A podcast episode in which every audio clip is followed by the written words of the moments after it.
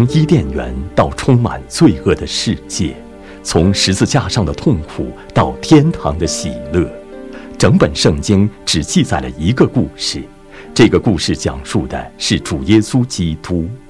在这一系列课程里，我们将开启在这个故事里的旅程，探寻圣经是如何逐步向我们展开这个启示的。我们的学习之旅是从时间的黎明开始的。圣经已经显明了上帝是万有的创造者，人类的历史开始了。这个古老的故事对当今时代的我们有什么意义？我们为什么应当花时间来学习它？如果你想盖一栋楼，必须首先打一个坚实的地基，楼越高，地基就必须越坚固。圣经一开篇就为其他一切事情提供了根基，所以你必须清楚地理解创世纪前几章中的神学，才能明白圣经其余部分的内容。请跟我一起思考几个问题：在创世纪的开篇几章中，基督在哪里？在罪进入世界之前，世界怎样为得救脱离罪做好了预备？人是谁？人与上帝的关系的根基是什么？圣经的第一卷书《创世纪》与最后一卷书《启示录》有怎样的关系？创世纪中的神学怎样交织在圣经的其余内容之中？在这一课中，我们将要探讨在创世纪第一章和二章中，上帝向我们显明的关于罪出现之前的世界的一些事情。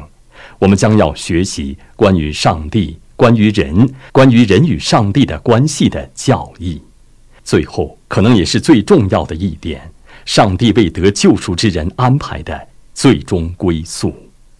所以，首先，上帝关于他自己向我们启示了什么？如果你们打开圣经，翻到创世纪第一章一节，就会看到圣经一开篇就先谈到了上帝。起初上帝，这不足为奇，因为我们在第一课中已经看到，圣经是上帝所写的关于他自己的书，是关于他自己的荣耀的启示。我们从第一节经文中看到，在起初之前，上帝就已经存在了，也就是说，上帝是永恒的。当你们想到永恒的时候，不要仅仅以为上帝存在了很长时间，可能在过去存在了无限长的时间，在将来还要存在无限长的时间。不，永恒的意思不仅仅如此，上帝是永恒的。这句话的意思是，上帝实际上在时间之外，在时间和空间之外，是上帝创造了时间和空间，并使之存在的。在宇宙受造之前，只有上帝以及上帝的三个位格之间的完美团契存在。你们可以想一想上帝的任何一种属性，例如想一想上帝的爱。上帝并不是从他创造世界时才开始变得有爱心的。上帝是永恒的爱，那是他的本质，不仅仅是他的作为。爱在三一上帝的三个位格之间永恒地展现出来。我们还看到，上帝出于他的主权预定了创造之功。那么，我们所说的预定了创造之功是什么意思呢？威斯敏斯特小教理问答第七问对我们有所帮助。他说，上帝的谕旨乃是他随己意定永恒的目的，为着他自己的荣耀预定了万事。我们从圣经的第一节经文中看到，上帝有一个计划，历史上自始至终的所有事情都是上帝使之发生的。我们也学习到了上帝是怎样的，他的属性。我们已经提到了上帝是永恒的，也提到了上帝拥有至高无上的主权，他预定了万事。我们还看到什么？我给你们再举几个例子。我们看到了上帝的大能，他从一无所有中造出了宇宙万物。保罗在罗马书第一章二十节中谈到了这一点。自从造天地以来，上帝的永能和神性是明明可知的。我们还认识到了上帝是良善的，我们看到第一章中反复提到这句话：上帝看着是好的。上帝所造的一切都甚好，因为上帝自身是美善的。我们也看到了上帝的智慧，各种受造物错综复杂，它们都展现着上帝的智慧。如果你读以赛亚书第四十章，就会发现那里强调了这一点。那么，关于三位一体的教义呢？我的意思是说，三位一体归根结底是一个根本性的教义，具有很实际的意义。对基督徒而言，还有什么比祷告更实际的呢？祷告就是以三位一体的教义为根基的。我们靠着圣灵的帮助，借着圣子向圣父祷告。与有些人的想法相反，三位一体的教义并不是从新约开始的。我们在整个旧约中都能看到三位一体的教义，包括创世纪的开头。当然，我们在新约中有关于三位一体的更充分、更清楚的启示。所以，例如我们看到创世纪第一章二十六节，上帝说：“我们要照着我们的形象，按着我们的样式造人。”这里面的代词是复数形式，不要觉得奇怪。我们在第一章的第三节中就已经看到了三位一体的教义。第一节中提到了圣父上帝，第二节中提到了圣灵。第二节经文说，上帝的灵运行在水面上。然后我们看到第三节经文中提到了圣子，上帝说要有光，就有了光。当然，基督是永恒之道。现在你自己也许会感到疑惑，把基督包括在这里是正确的吗？新约给了我们关于创世纪第一章开头这几节经文的更进一步的光照。请注意，约翰福音的开头与创世纪第一章一节多么相似，但在约翰福音中用道代替了基督。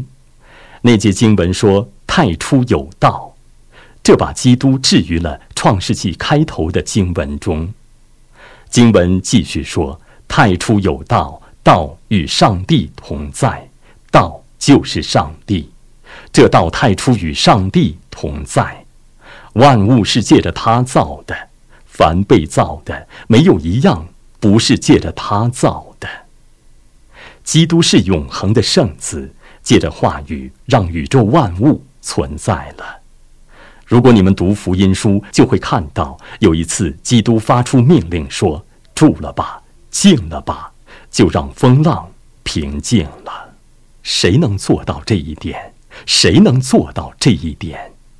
唯有他们的创造者，风浪的创造者，就是命令他们存在的那位。只有他能做到那一点。保罗强调了这一点，他写道，因为万有都是靠他造的，无论是天上的、地上的，能看见的、不能看见的，或是有位的、主治的、执政的、掌权的，一概都是借着他造的，又是为他造的。他在万有之先，万有也靠他而立。请注意，经文并不是说大多数东西，基督创造了万有，他在万有之先，万有也靠他而立。这万有之所以存在，是为了他，不是为了别的东西或别人，而是唯独为了基督。所以我们可以得出结论说，基督第一次出现是在创世纪第一章中，而不是在马太福音第一章中。这是基督的世界，他创造了这个宇宙，以后他将道成肉身进入其中，为的是救赎他，使之高过和超出他起初的状态。我们在这一刻的末尾将会看到这一点。你们也应当思想上帝的作为，因为在创世纪第一章和二章中，我们也看到了上帝的许多作为。上帝借着自己的作为，借着他所行的事，显明了关于他自己的许多事。这让我们开始很期待其余的圣经学习课程。上帝借着他的作为显明他自己。创世纪第一章教导我们要盼望上帝借着历史事件，借着圣经历史显明他自己。将来我们学习圣经的其余内容时，这一点是非常重要的。上帝既借着他的圣言，也借着他的作为显明他自己，但他的圣言和他的作为总是联系在一起的。我们在这里看到，上帝借着他的话语创造出了宇宙万物。第三节中也说，上帝说。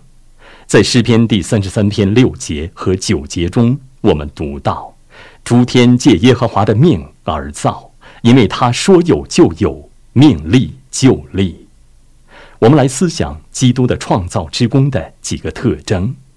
我们知道了物质就是组成这个世界的有形材料，不是永恒的，它们是从上帝创造世界之时开始存在的。我们还看到，它们是从一无所有中创造出来的。我们所说的一无所有这个词，指的是什么也没有。他按照他头脑中的长期计划创造了世界。我这样说是什么意思呢？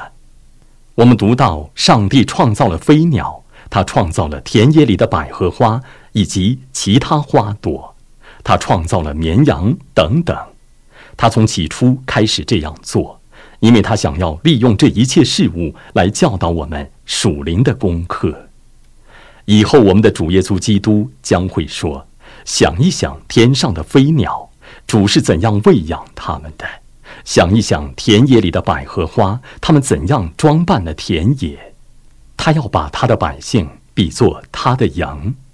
这并不是说主耶稣后来在这些具体的受造物身上发现了这些教导，不，从一开始他创造万物就是为了传达一些信息，教导我们这些属灵的功课。我们还看到，基督选择了在字面意义上的六天的时间里创造了宇宙万物。的确，我们在诗篇第一百零四篇中也歌颂了这一点。他选择了在字面意义上的六天的时间里创造了整个宇宙。我们根据几个理由知道事实确实如此。创世纪第一章中的日这个词是用有晚上有早晨来修饰的，所以限定了时间框架。我们还看到，在第四天用日子来描述由太阳管理的那一段时间，那就是正常的一天。我们还注意到，每当圣经中使用日这个词的时候，都是与表示数字的形容词联系在一起的，即第一天、第二天、第三天等等。这样的表达方式总是指字面意义上的一天。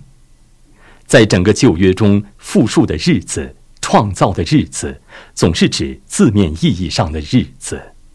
可能最值得注意的是出埃及记第二十章十一节，我们在那里看到了十诫中的第四条诫命。人的工作和安息是效法上帝做工和安息的模式。我们应当强调的另一个特征是，世界受造原本是美好的。有些人认为物质原本就是邪恶的，这种观点是不合乎圣经的。所以在讲解第一点时，我们已经回答了上帝启示了关于他自己的什么是这个问题。第二，上帝启示了关于人的什么事？上帝启示了关于人的什么事？哦，我们看到人是上帝的创造之功的顶点。虽然上帝所造的人看似各有不同，但他们的本质都是一样的。保罗在《使徒行传》第十七章中说，上帝从一本造出万族的人，住在全地上。之所以会是这样的情况，主要原因是人是按照上帝的形象造的，与其他的受造物都不一样。还有《创世纪》第一章二十六节说，上帝说，我们要照着我们的形象，按着我们的样式造人。所以现在的问题是，按照上帝的形象造的是什么意思？人是按照上帝的形象造的，这是什么意思？因着诸多原因，这是一个很迫切的问题，但其中一个原因是罪进入世界所带来的影响。在堕落之后，人依然有上帝的形象吗？要回答这个问题，我们必须认识到上帝的形象包括两方面，一个是广义的方面，一个是狭义的方面。人是按照上帝的形象造的，广义的方面是指人是有理性有道德的受造物，指的是人在理性和道德方面的特性，这在人堕落之后依然保留了下来。所以如果你翻到创世纪第九章六节，就会看到那里说流人血是攻击上帝的形象。从这个上下文来看，人仍然有上帝的形象。如果你翻到新约圣经雅各书第三章九节，你就会看到咒诅人是罪恶的行为，其中一个原因是那样做是在攻击照着上帝的形象造的人。我们在哥林多前书第十一章七节中可以看到类似的话。所以这是人是按照上帝的形象造的这句话的广义方面，指的是人是有道德有理性的受造物。但这句话还有狭义的方面，狭义的方面是指属灵的知识、公义和圣洁。人在堕落之后失去了这一切，但在悔改归正时，借着基督重新获得了这一切。保罗在哥罗西书第三章、以弗所书第四章、罗马书第八章等地方都谈到了这一点。从这个意义上来说，人里面上帝的形象因着罪而受损了，属灵的知识、公义和圣洁都失去了，但上帝设计出了一个办法来恢复那一切。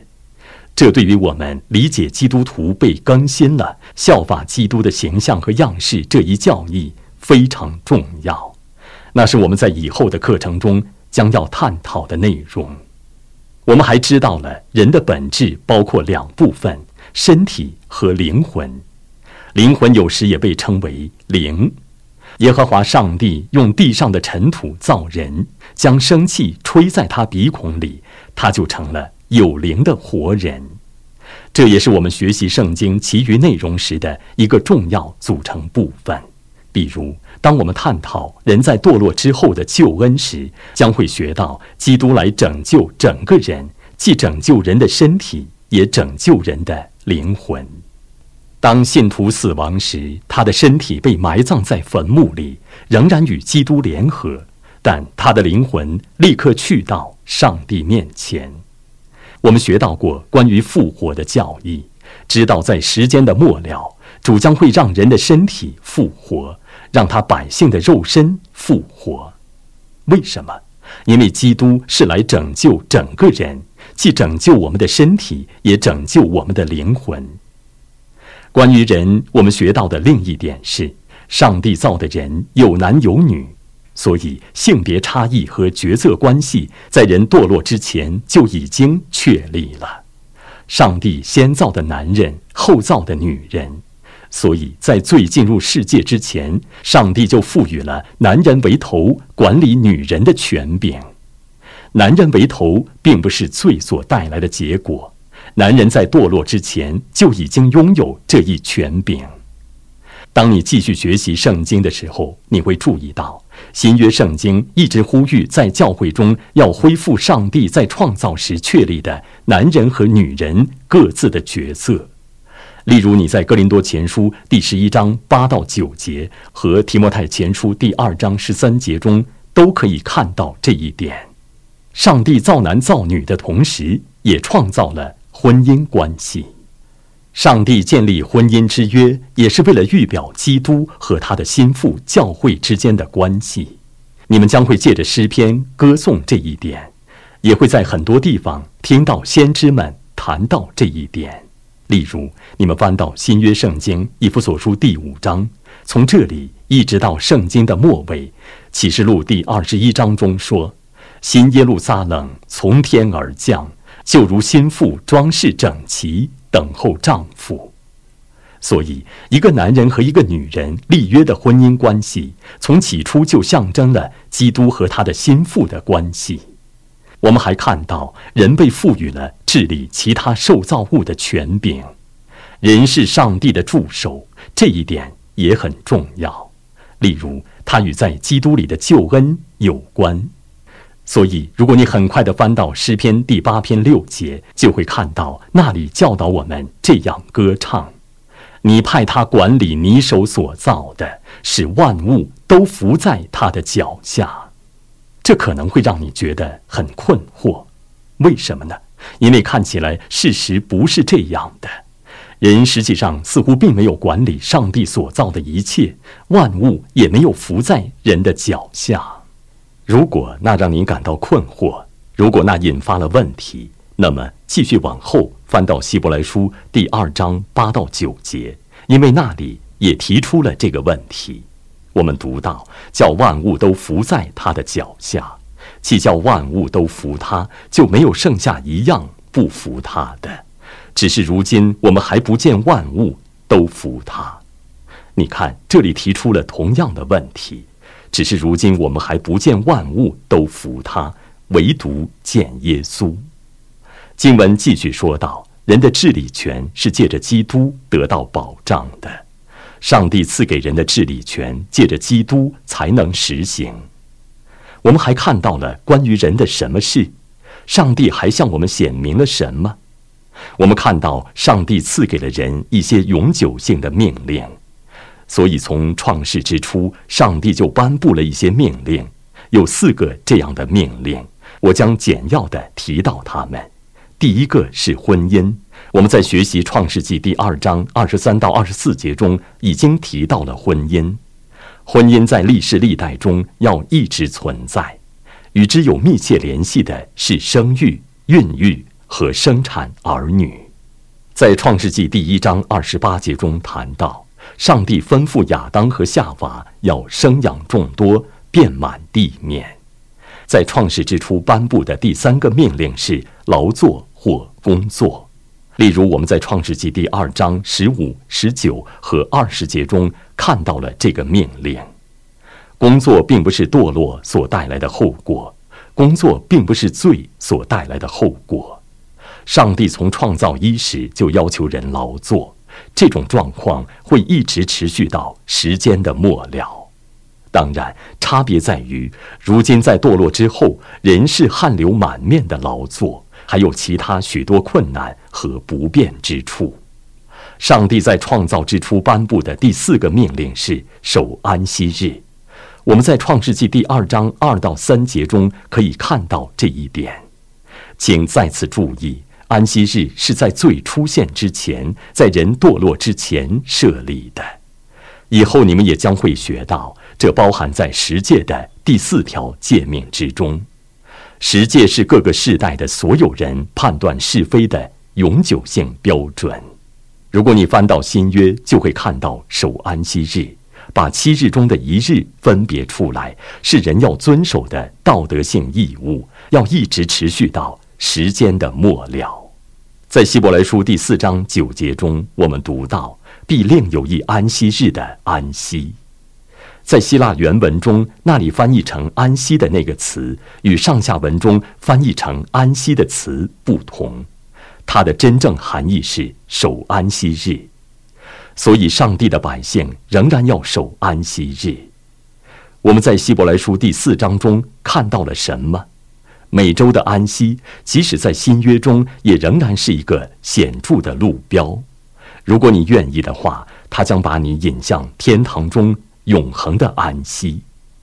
所以在创世之初颁布的这条关于每周守安息日的命令，是从创世纪第二章开始的。它在旧约和新约中一直持续有效，甚至在天堂里也是如此。这意味着什么？这意味着只有一个地方没有安息，那就是在地狱里。所有这些教导都是理解圣经的其余部分的基石，他们回答了上帝关于人的启示的一些基本问题。第三，关于人与上帝的关系，上帝有什么启示？我们知道，上帝和他的荣耀住在他的百姓当中，人受造是为了与上帝团契。我们看到在伊甸园中，上帝在凉爽的日子里与亚当一起行走。我们以后学习整本圣经，将会看到上帝先是建立了会幕，借着会幕住在他的百姓当中，后来又建造了圣殿。会幕和圣殿都彰显了上帝的荣耀。我们在所有的先知书中都能读到相关的内容，例如撒迦利亚书第二章十节说，因为我来要住在你们中间，这是耶和华说的。最重要的是，我们在主耶稣基督道成肉身时看到了这一点，他是以马内利，上帝与我们同在。基督来住在他的百姓当中，彰显了他的荣耀。我们在整个新约中一直到启示录都看到了这一点。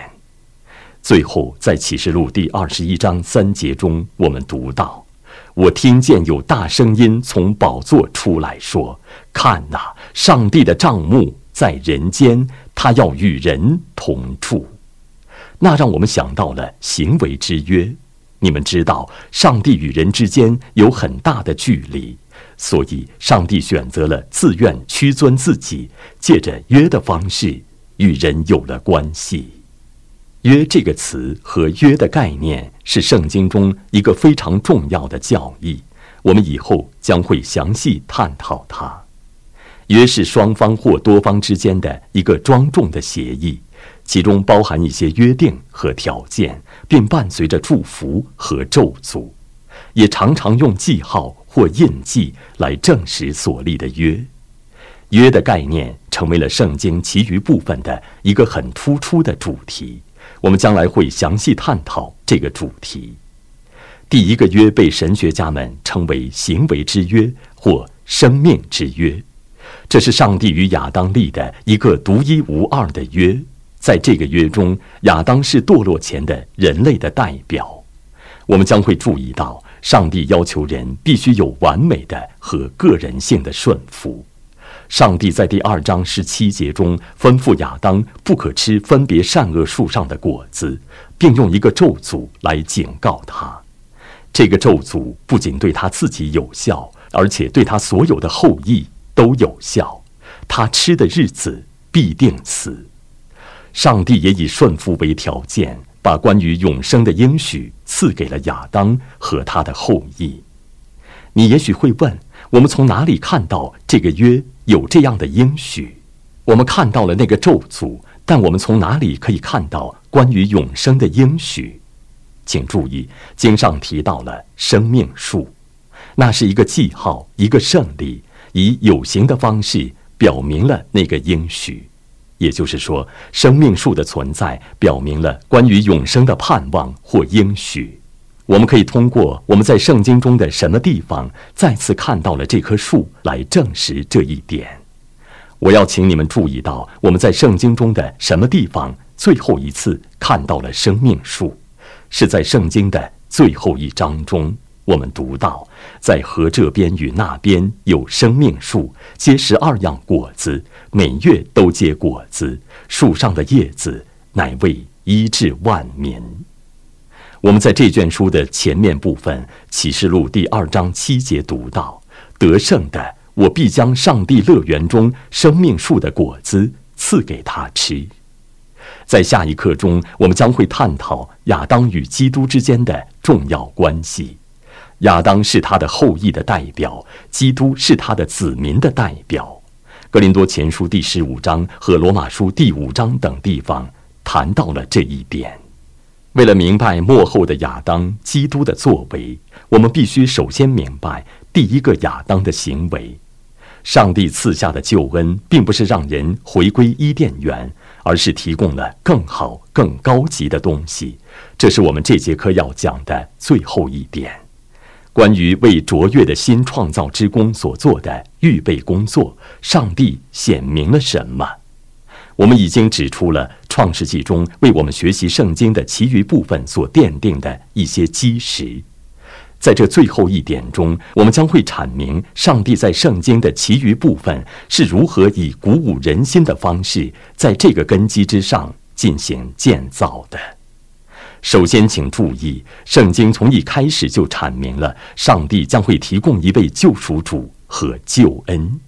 我们在经上读到，基督在创世以前是预先被上帝知道的，他被描述为创世以来被杀之羔羊。根据这些经文，神学家约拿丹·爱德华兹说，上帝创造世界无疑是为了以之为进行伟大而奇妙的救赎之功的舞台。请注意，上帝从一开始就创造了天堂来作为上帝和天使的居所，也就是说，他从一开始就创造了一个地方，将来要把得救赎的百姓带到那里去。主耶稣说，创世以来为你们所预备的国。你们从这句话中看到这一点了吗？谁是第一个进入天堂的人？第一个殉道士是亚伯。希伯来书第十一章四节告诉我们，他是因着信得救的。我们还看到，当上帝后来描述借着在基督里的信心和福音得到的救恩时，使用了关于创造的语言。保罗说，若有人在基督里，他就是新造的人。按希腊文直译是，他是新的创造。我们在新约中的各个地方都可以看到这个主题。我们读到，那吩咐光从黑暗里照出来的上帝已经照在我们心里，叫我们得知上帝荣耀的光显在耶稣基督的面上。上帝是救恩之主，上帝把生气吹在人的鼻孔里，使人成了有灵的活人。上帝的圣灵使信徒重生，赐给了他新生命。我们还可以继续沿着这个主题讲下去，但我们以后会再回到这个主题。最后一点，想一想新天新地。第一个世界不会像它起初受造时那样一直存在。事实是，上帝从起初就不曾希望它一直存在。事实上，整个宇宙都在等候时间末了的大结局。那时，上帝对他百姓的救赎之功将会彻底完成。我们读到，受造之物切望等候上帝的众子显出来。世界在受苦，整个世界都在咒诅之下受苦。保罗继续说道，但受造之物仍然指望脱离败坏的辖制，得享上帝儿女的自由。我们知道，一切受造之物一同叹息劳苦，直到如今。